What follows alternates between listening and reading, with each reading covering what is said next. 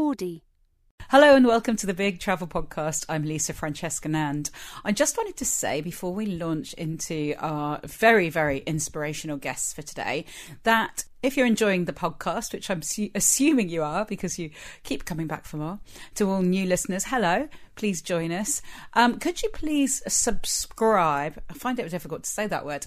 Could you please subscribe to the Big Travel Podcast on whatever app you're using, especially if it's Apple or Spotify? And if you can give us a review, that will be amazing. Obviously, it'd be lovely if you gave us five stars and wrote something nice. I tell you why, it's because, particularly with Apple, new subscribers get us to the top of the charts. And we have been at number one regularly. We've got listeners in over 160 countries at the last count, and sometimes we're in the top 10 in some of these. We've had random number ones around the world, but it really helps with the algorithms if we get more reviews and more listeners that subscribe. And of course, subscribing, oh my goodness, why can't I say that?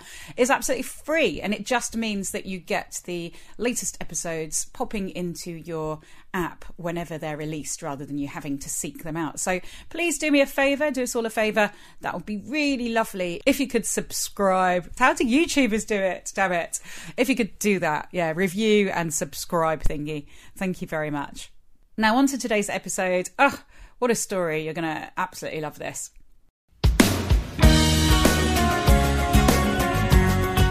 Kevin Chaplin left behind his banking career to establish South Africa's Ubuntu Foundation and rescue the Amy Foundation, named after American student Amy Biehl, from bankruptcy. Kevin and I talk about growing up under apartheid, the hardship of life still in the townships, the challenges faced by Cape Town's children and young adults, taking a team of young singers to LA, taking a team of young hockey players to Northern Ireland, his book, Can Do, Making the Impossible Possible, and how the boys who killed Amy Biehl turned their lives around. Kevin Chaplin is on the Big Travel Podcast. You're sitting here in your hotel room in London because you're happy to over... be here in London. yeah, very happy to be here, I'm sure. And because you're launching your book. Now, I think we should, first of all, let's start with your book, which sounds exactly what I need right now. Very motivational. What many of us need, I think. Yes. Um, and that's the reason I wrote it, Lisa, because I just feel that we all need to learn from one another. And I've been very blessed throughout my life. And there was just so many lessons and stories and insights that I wanted to share with everybody. You know, I always feel why die with all your knowledge and all your experience? Share it with the world, you know? And that's really why I wrote it because I've been through ups and downs and tough times and good times. And I think we can all learn from each other. It feels like many people I know are going through a tough time at the moment. Life feels really hard. Do you do you get the sense of that? Absolutely. I think more so than ever, you know, um, not just in the UK or South Africa, all over the world. I, I spent um, last month doing a series of lectures at five different universities in the Netherlands. And they also, there's a lot of, I think, stress and tension, whatever's going on, whether it's wars or um, immigrants or um, financial, you know, there's just so much hitting everybody. And I just feel that I want to inspire people that, you know, don't give up you can overcome anything. If if I look at what I've had to um, or what's come my way and the challenges I've had to overcome, and I think, well, if I can do it, anybody can do it, and that's really why the title of the book is called "Can Do," making the impossible possible. What do you think um, has been your big, biggest challenge in life? Well, there's been a few. The first big one was growing up during apartheid and um, my father was a very um, jealous, insanely jealous person who was obsessed with my mother, and so didn't really want children. Really didn't want children. And my mother was very wise, though. She realized that us, we had uh, were three boys, we needed good male role models, and that's probably the very first lesson of the book. You know, don't blame your past. I could have easily sort of having a because he was really quite cruel to be honest. He he he really he was actually very um introvert an extreme introvert which is quite strange because i'm an extrovert. And i think being the eldest i came between my mother and him in terms of what he wanted. He just wanted her to himself. But that taught me a lot because I had good uncles, good gr- grandfathers, good male role models that my mother ensured. And so I always say to people, ensure you, whether it's for your children, your daughters, your sons, for yourself, always make sure you have people to learn from. And for the rest of my life, that's actually what I did. I learned from my uncles, my grandfather. The minute I started working, there were certain people in business I sort of learned from. I I, I wasn't shy to go up to some very um, important people and say, you know, I'd love you to be my uh, mentor. Would you consider that? And you know, it's not always um, a yes, and you have to accept that sometimes people don't have the time. But I, one of the things I say is never be shy to go and ask. So that's the one big challenge I had to overcome is having a father who really did hate me. And I turned it around. And the, the, the sad thing is, once my mother passed away, he became a totally different person. And I was able to, because I before that, I really once my mother's gone, I never wanted to see him again. But God gave me the opportunity to mend that because he changed and then I could build a relationship with him. He only lasted about two years after she passed away about five years ago. The other big thing was, I think, moving on from banking after 26 years. Everybody said you'll never make it. Everybody only wants to know you because you're the head of the, you know, the top job, and you know that's why people. Can, and and I wanted to show them that that's not true. Not everybody's just fickle, and so I was able to overcome that, and I started the South African Ubuntu Foundation and then three months after that, an organization called the Amy Biehl Foundation went bankrupt. And um, I'm sure we can talk a little bit more about the Amy Biehl Foundation because it's such a powerful story, Lisa, of forgiveness and mm. reconciliation and restorative justice. And especially two of the boys who killed Amy, who work for me still and are remarkable young men. And I'll explain the reason they went bankrupt. But that was in 2006. And as I said, it was three months after I started the Ubuntu Foundation. And I, I had the privilege to meet Amy's mother, who came to South Africa to close the foundation because there was no money. And I said, please don't. The youth are the future. And she said, well, I've got no choice. There's no money. And I didn't hesitate when she said, well, you've started the Ubuntu Foundation. You've left banking. Why don't you take it over? And that's what I did. And it's been a tough, tough journey, but the most rewarding and enriching experience I could ever have imagined so we grew it from 2006. And I, one of the things I did was I convinced our landlord to stop charging us rent because. I hmm. wasn't this wealthy philanthropist that could throw millions into this organization. But luckily, I was a well paid banker. So I used my own money for the first sort of two years, but that's not sustainable. And so one of the things is, you know, running it like a business because in South Africa, and I'm sure all over the world, there's a lot of skepticism about nonprofits is the money wasted? You know, greed, corruption, inefficiency. And that's very, very typical in South Africa because over 70% of nonprofits in South Africa closed down after three years. So that's the thing we have to uh, deal with. So I was determined to show that you can run a nonprofit like a business. There's just no profits. It all must go on the beneficiaries, which in our case are the children and the youth. So I convinced the landlord to stop charging us rent, which was a huge uh, mm. benefit because nobody wants to make a donation to cover rent. So that that helped us a lot. And by 2014, things were going well. And all of a sudden, the landlord gave me one month's notice to take back our floor. And you know, in one month, what could I do? I mean, I can't find donors to cover rent. I couldn't at that time. The economy had hit rock bottom in South Africa. We had a very corrupt um, president. I'm sure you heard about President Zuma and all his shenanigans. So everybody, Lisa just said, Well, Kevin, you've done your bit. There's no ways you can now, if you don't have free rent and you've got to go and find new premises, rather just close it down. And there were very, very few people who said, Come on, you can do it. And I just thought, how can by that time we had almost 2,000 children in our programs. We had, you know, over 100 staff. And I thought, how can I close down? It, it's just and it's a, long story, and I go into in detail in the book about how did we take it from being given notice and how did we turn it around. And the good news is we did turn it around, but it was really tough. I suddenly thought, well, maybe I can find an old dilapidated building which has gone to wreck and ruin, and and maybe I can buy that and turn it into our head office. And and what what had been worrying me up until then is we had been focusing on five to eighteen year olds from 2006 until 2014. But we were doing so much good work with the five to 18 year olds in a country where over 50% of children drop out of school before writing grade the last year of school. They 12, 13, 14, 15, they drop out. Over 50%, it's scary. So we were always aiming to make sure the kids don't drop out of school in our pro if they were in our programs, don't turn to drugs, to crime, violence, gangs, all of that. But then when they're 18, they sit unemployed in our townships because in South Africa, over 60% of the 18 to 35 are unemployed. Mm. And that's horrific. So it worried me that we're doing such great work with these youngsters, but then when they turn 18, I'm, I'm not structured to be able to take them further. But as it turned out, God had a plan because the landlord kicks me out. I'm now trying to be creative and think, how am I going to save this? And I found an old, I found the old, the old dilapidated building I was thinking of, and I put in an offer and the, the estate agent said, well, the seller has already um, received an offer from a businessman to knock this building down and build a shopping center. It was the most perfect place on the busiest road to our townships. And he said, so I said, well, tell the tell the businessman, would he like to make a businessman rich or help the kids?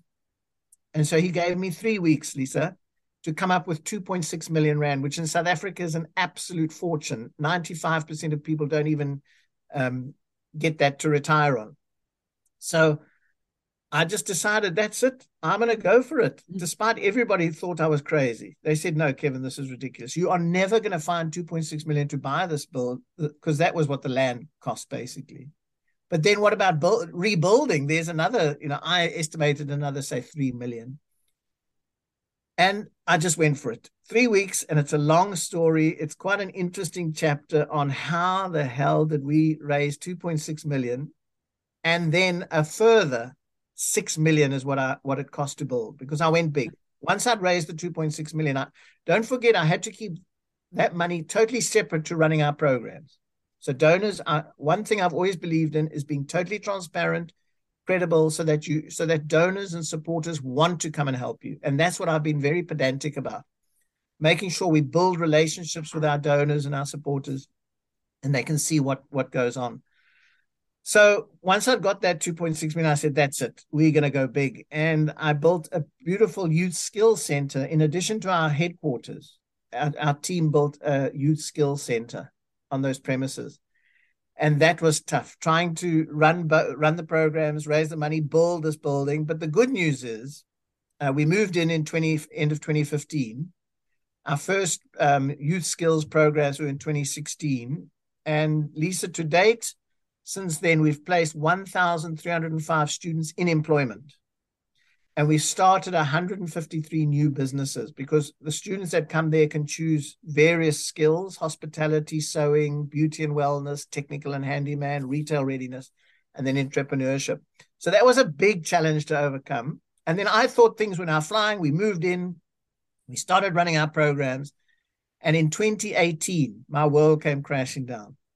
There's a very radical political party in south africa and they placed one of their guys in our in our offices and he try, they tried to take over that building. They wanted it for themselves.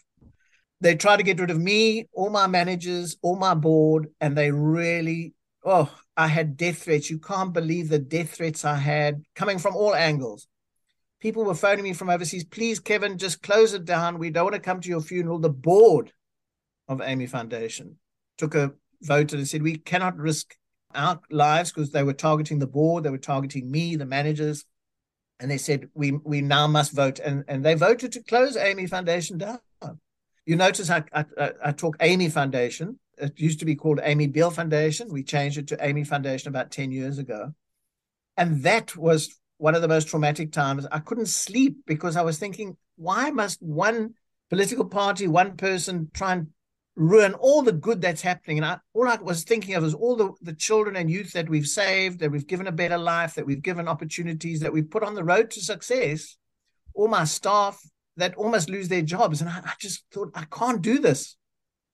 And I just woke up the one morning. I said, That's it. I'm not going to allow this. I went to the board. I said, I've never gone against what you've said or whatever. I'm asking you to give me time. I'm going to turn the situation around. All the death threats, all the negative stuff. And we did. Um, it took us three months. It's a long story how we did it, but we turned it around. And the guy that they planted ran for the hills. He disappeared once I'd, because I, I, obviously got lawyers involved, um, pro bono, because I, as a nonprofit, you can't take donors' money for lawyers the lawyers, top law firm came on board with me and we went for them and we we won and we turned it around. And what's that? 18, that's four years ago. And we are we are thriving. So that's why I say if we could if I could get through some of those things I've shared with you, mm. nothing is impossible. I, I, I always say, please never let somebody say to you, you can't do this, you can't do that, it's impossible nothing is impossible. it it sort of cements my view of South Africa, but Cape Cape Town actually particularly as, this beautiful, beautiful place where people are living eh, generally very happily. Obviously there's a, a, lot of hardship as well but that bubbling under the surface is this sort of slightly sort of menacing lawlessness. And eh, it, i have two questions that eh, sort of came out of that. One i really need you to tell us about amy. I know a little bit about amy and the amy foundation and working with the people who murdered her. And two, after that, I'd like you to tell me about your childhood growing up under apartheid, because that you know must have been an incredibly unusual and difficult time. Less difficult for you, of course, because uh, you're a white man. But yeah, first of all, tell us tell us about Amy. Uh, maybe I can just quickly touch on your first comment about what's bubbling under the surface. Yeah. Okay. Yeah. Africa. Absolutely. Yeah. You are right. You know, I must say, South Africa is remarkable because we did avoid a revolution when Nelson Mandela came out of jail. We avoided a bloodbath, and and this whole Ubuntu, which is what I'm passionate about, is sharing with people how do you practically apply Ubuntu because he is the epitome of Ubuntu. You know, no bitterness, no anger. He he really tried to reconcile and bring everybody together. But what has evolved in South Africa is a lot of greed and corruption in government, a lot of inefficiency. President Zuma for I think he was in power for 10 years, stole billions and it left the country sitting in Saudi Arabia, which caused the country's economy to go down. So what has happened is you've got this very unequal society now. You've got a you've got rich and poor, and 90% of the people are poor, living in shacks and townships. So the government, the ANC government, when they came into power, made lots of promises, and now they haven't been able to keep that. So people are getting restless, and there's a lot of tension and anger boiling. But having said that, there's still it's a remarkable there's so much warmth about black people in south africa. And i i really have had the privilege and maybe i can jump to that last question and then go on to amy. And you talked about growing up during apartheid. That was one of the most saddest things for me that the government kept white black colored and indian people because i'm i'm not sure if you know that south africa has a very big indian population in durban probably one of the biggest populations of Indians outside of India. Sadly, that's what apartheid did. It categorized people into white, black, colored, Indian. And I never had the privilege of meeting people of other religion, color, culture, language. And only once I started working did I realize how much I'd missed, on, missed out on. Because then I started meeting people of different color, culture, religion, and it was a remarkable revelation for me and I learned so much. And that's why Ubuntu for me is so important because what Ubuntu says is you must respect people of other religion, color, culture, language. So many people in the world that I see right now, they don't. They they it's only it's their way or no way. Uh, trying to force their own religion on someone, trying to force their belief on someone. And that's where I think we're going wrong in the world. That's why I believe so passionately about Ubuntu, because that's what that's what I started finding. And I've really grown leaps and bounds since I started uh, meeting people of um, and I was I was already 18 imagine I missed out on all my mother used to be scared because I would go in and visit my Indian and colored friends and what if the police what if the police catch him? But it was just an, an amazing opportunity to to open up and become a better person. So that's my bit on that. And then who was Amy? She was a remarkable young girl young lady, 25, when she came to South Africa. She graduated from Stanford University in the United States. And in 1990, all over television was Nelson Mandela being released from jail. And she was working for Bill Clinton. And she said, oh, Please, I want to go to that country and help them. So she got a Fulbright scholarship to come to South Africa for one year. And she arrived at the age of 25 she basically worked at one of our universities, working with all of the um, our current president Cyril Ramaphosa and various other today ANC dignitaries. She helped write the Constitution of South Africa. Very bright young girl. And then we had our first elections in April 94. Earlier in 1993, she started educating people on why you should vote and the necessity to vote. And in August 1993, there was a peaceful political rally happening in the township of Gugulethu in South Africa. Now, Amy didn't know this peaceful rally was going on. In 1993, Black people still couldn't get into groups, uh, couldn't congregate. So the police came and broke up this political rally. And there was already a lot of tension in, in the townships because one of the very uh, strong ANC cadres, Chris Hani, had been murdered by a white Polish immigrant. So she didn't know this peaceful political rally had been broke was even happening. She, two of her black friends from United, University of the Western Cape had phoned her and said, Amy, our taxi left us behind. Can't you just drop us in the township? Of course she would. She never saw color. So off she drives in. Now the police have just broken up this rally in a mob form. Now I think wherever you are in the world where there's where there's a mob that's formed, they become there's no logic and rationale. So in Amy's driving into the township, here comes the mob, and they see her and they go wild because now her white face epitomized all the hatred of apartheid. You're growing up, your parents are saying, We're hungry tonight because of the white man. You can't go on the bus, the beach, all of that. So they just went crazy and they killed her. She died in August 1993. Her two friends were shouting, screaming, Leave her, leave her. She's one of us. But they didn't listen. Thank goodness the story didn't end there because four boys went to jail for her death. They were sentenced to 20 years. And in 1997, Nelson Mandela and Archbishop Desmond Tutu formed the Truth and Reconciliation Commission, the TRC, which is a very powerful process in the history of South Africa. What happened was they would bring the victim and the offender together and get them to talk. And just a, a little bit of info Northern Ireland adopted this model because they, they I've, I've done some work in the prisons there. They, for many years, had a high reoffending rate of youngsters going to jail for petty crime, 14 years old, uh, in and out, in and out, until they used this model of sitting the victim and the offender across the table, and, and the victim would say, "Do you see what what you did to me? By by hitting me over the head and stealing my pension, I broke my hip, and now look at me." And and the reoffending rate went down. So the TRC was a powerful process, and when Amy's parents met the four boys, they realized these were 18 year old boys. They're not murderers. Apartheid had robbed them of their youth. So they then forgave the four boys and went a step further and applied to the government to release them from jail. And there was a lot of, let's say, hate mail around the world saying, How dare you release those murderers who killed your daughter? But Amy's parents knew that was the right thing to do. I, I still bump into people who say it's impossible. I don't believe the parents forgave them. And I can genuinely say to you that the parents forgave those four boys. And when they were released in 1998 after spending five years in jail, two of the four boys asked to reach out to the parents again.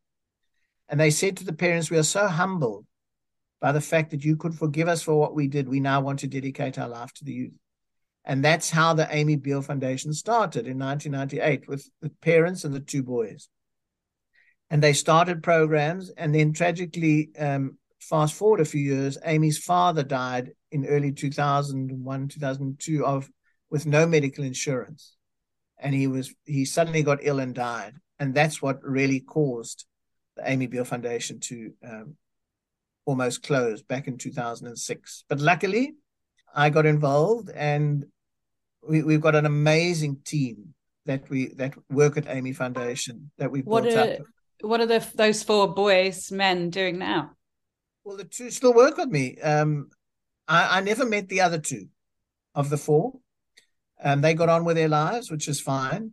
One of the four was naughty, um, and he did not the two that work for me. Uh, to be honest with you, um, he raped somebody but our two guys Ntobeko and Easy went to his house and made him own up. They took him and said, "You are going to own up for what you did." And so he was arrested. But then he he and then he got on and he sorted his life out. But I do want to point out that there's so many terrible things of apartheid. But one of them, um, we've we built a country where there's a lot of rape, a lot of abuse of women that we are trying to address.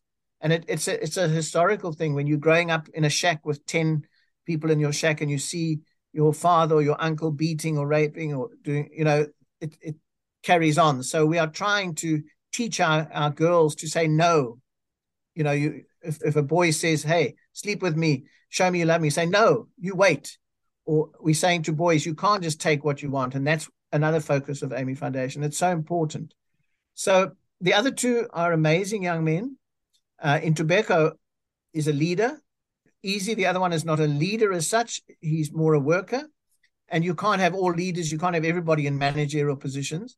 But early on, I noticed that Ntobeko uh, was a really great leader. So he became our program manager. And he, he carried on as our program manager right until about 2017.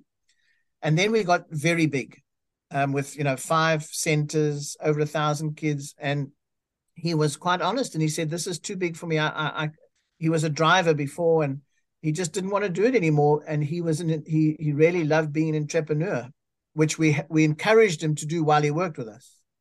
So at the moment, he's got his own businesses and he works with us not as the program manager anymore, but he does our tours. He also is designing our whole vocational skills training program for uh, 10s to 12s, which is your 16 to 18, 19 year olds. He's running that whole program for Amy Foundation. So, and Easy is uh, loves woodwork, and and he's he's also got on with his life. He's not working right now in the foundation, but he's in touch with us all the time. So that's why I say it's a story of forgiveness, reconciliation, and restorative justice as opposed to retributive justice. What is life like now in the township, townships? We used to get a lot of you know, uh, see a lot of documentaries, a lot of stuff on the news, and it, it, feels like from from this end, from the other side of the world, that it's all gone a little bit quiet. What is life like for people now? Is there still an incredible amount of hardship?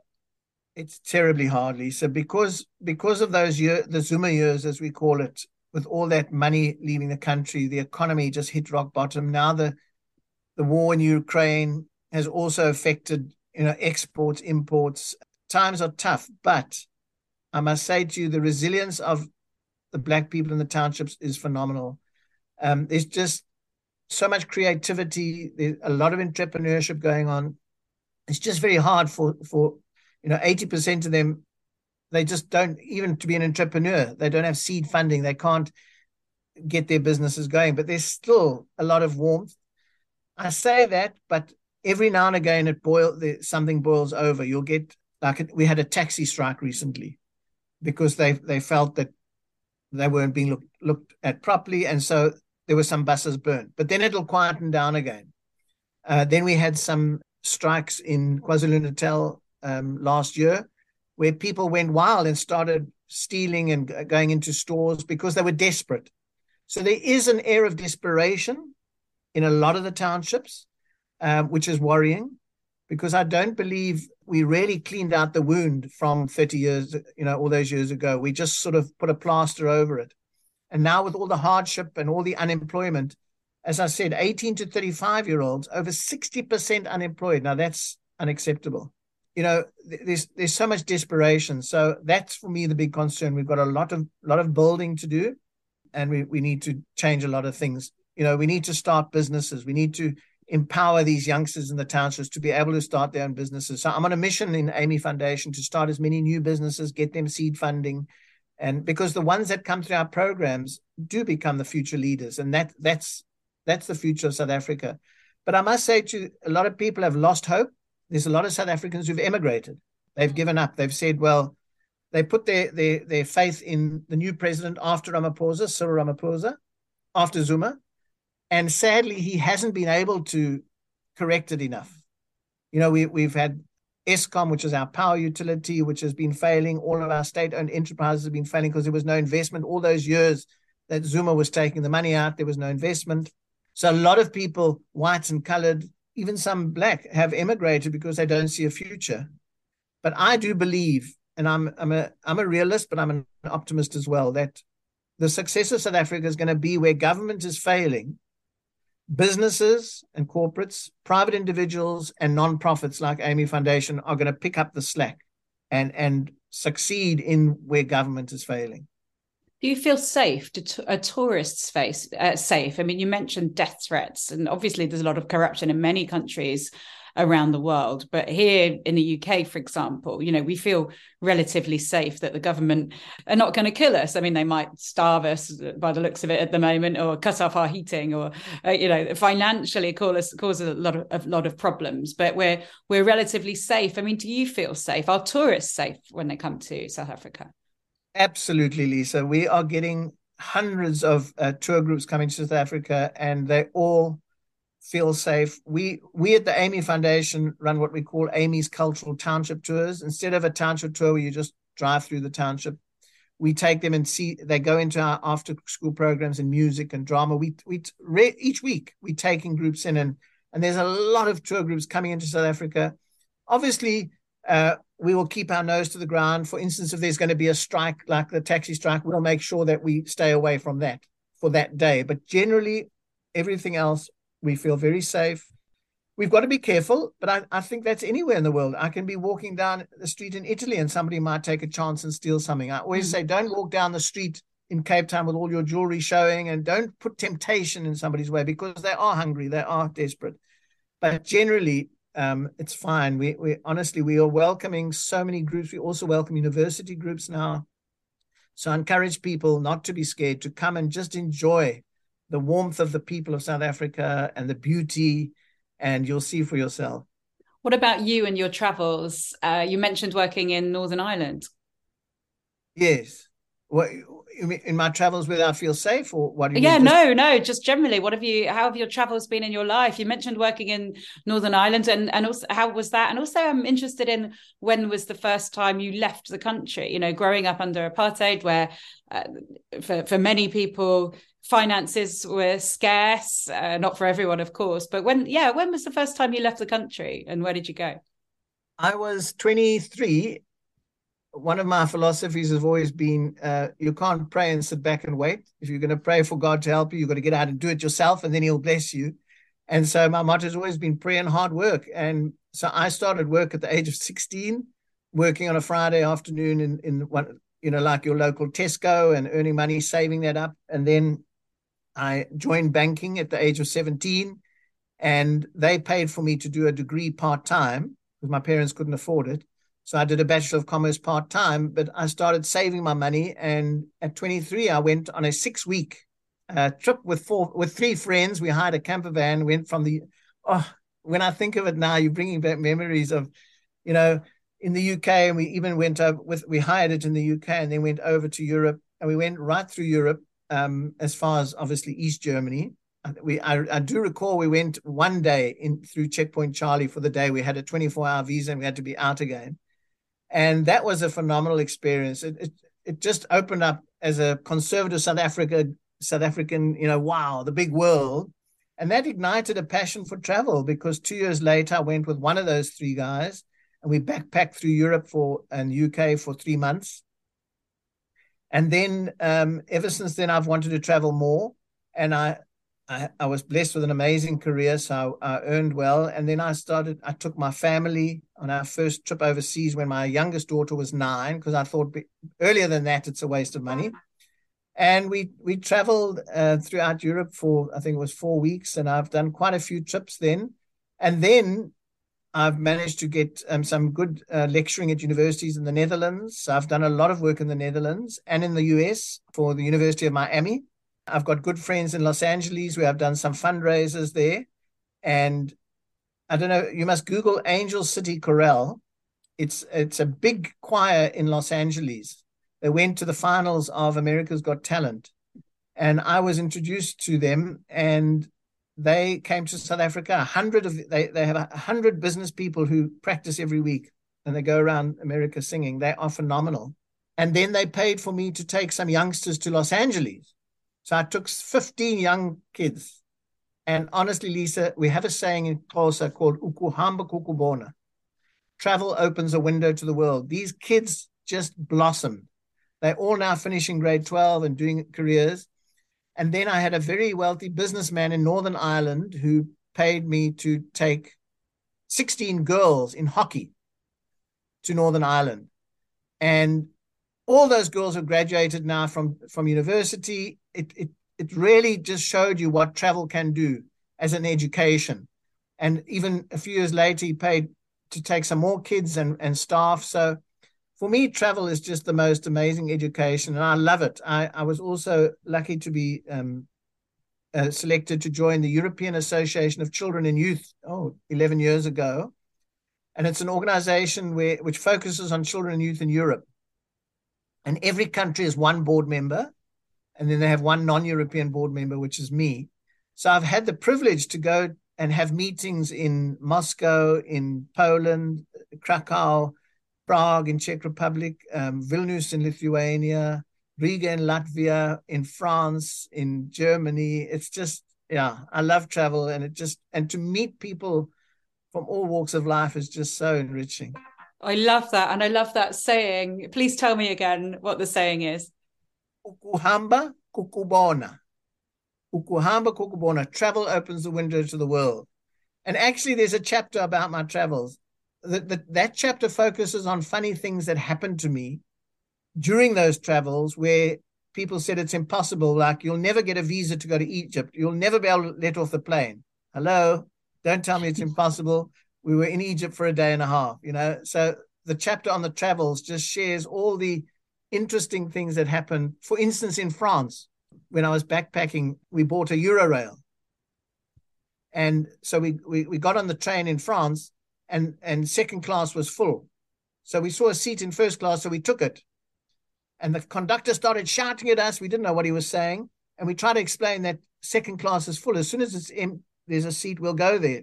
Eventually, we went there, but in the middle of the night, the train stopped, and we saw blue lights flashing. We thought, "This is weird. What's going on?" And we looked out the window. You won't believe it. The police came and took us off the train, put us in jail, because the con- the the train conductor said we were on the train with no ticket. We didn't know what why we were in jail. We sat there for hours and hours, and eventually we found one person because they were all talking in French, and we found one person that could understand us. And that's when we realized he lied. He said we had no ticket. We showed them our ticket, and they let us out at 4 a.m. in the morning. It was freezing. So we were huddled on the train station at 4 a.m. waiting for another train. Like so that's just one of the stories I share. There's lots of them. Fantastic. Well, you better tell us where we can buy the book and where we can support the Amy Foundation. And then I'll ask you my last question. Excellent. So, amyfoundation.co.za. It's A M Y foundation.co.za. And you can get the book on the Amy Foundation website and on the Ubuntu Foundation website. And Ubuntu is www.saubuntu.co.za. I would love people to get the book and we deliver it to your door anywhere in the world. So it would be lovely. And to support the Amy Foundation, you will be changing lives. That's my mission now is to get people to support Amy Foundation and be part of, we call anybody who supports Amy Foundation becomes a change maker. Well, when I come over there, I will absolutely visit and I'll do one of the, the township cultural tours as well. That sounds fantastic. Excellent. So I'm going to ask you my last question now. My last question was always about music because I very much believe that music and travel uh, go hand in hand for many people in terms of cementing memories. I'm going to ask you to choose one song that reminds you of a memorable time and place of travel. What is the song and what is that memory? I think for me, it's Tina Turner. Excellent. I just love all of her songs. I'm just trying to think of the, the, the one song, but I can just picture her. I just can't think of the name of the song now. Okay, so let me Tina think. Turner. Is it what sort of period is Tina Simply Turner? the best. Sort of, simply the best. Simply the best. Yeah. It just it just conjures up because I love what you're saying. Music, food, travel just brings it all together. Whether you in I haven't had the privilege of being to South America, but one day I'm going to go there because I love the tango and the music and so yeah, Tina Turner simply the best because everybody has the best in them, and and that's one of the talks I do is be the very best you can be every day. Everybody has so much good within them, and don't let anybody ever spoil that. You know. Kevin, you've made me feel good just talking to you, which is ah, wonderful. Oh, thank so thank you. you so much for coming on the Big Travel Podcast. Can I maybe you can also share my email address if people want to get hold of me? It's apart from the website, it's kevin at amyfoundation.co.za. It's simple fantastic. That's very brave of you. So if anyone wants to email you, they can. I love it. Thank you, Lisa, for this opportunity. And to your listeners, I hope to hear from lots of you.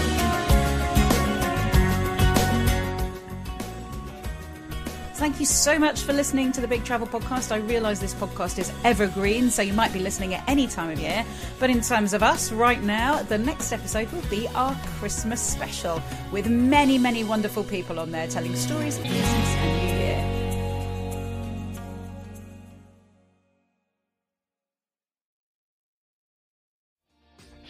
Hi, my name is Kaye Adams, and to be honest, I'm not so good with the ageing process, so I enlisted my old chum, the filter free Cara McKenzie, to advise. Could you imagine being a porn star? The room would need to be really hot for me to strip off. To be honest, she's not much help, but she is rather amusing. And along with some great guests, Jo Brand, Andi Oliver, Anton Du Beke, Ruth Langsford, and Craig Revel Horwood, darling, we are learning how to be 60. Listen wherever you get your podcasts.